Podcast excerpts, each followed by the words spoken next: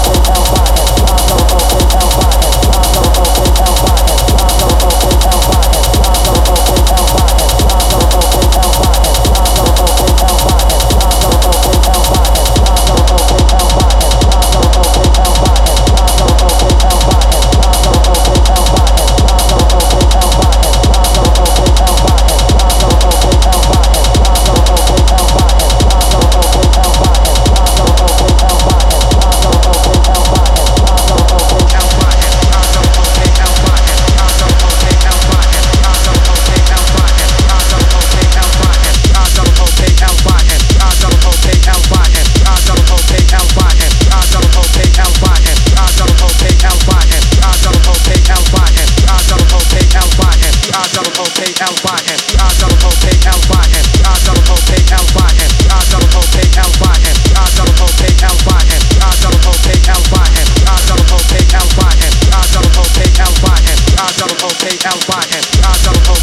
Y N.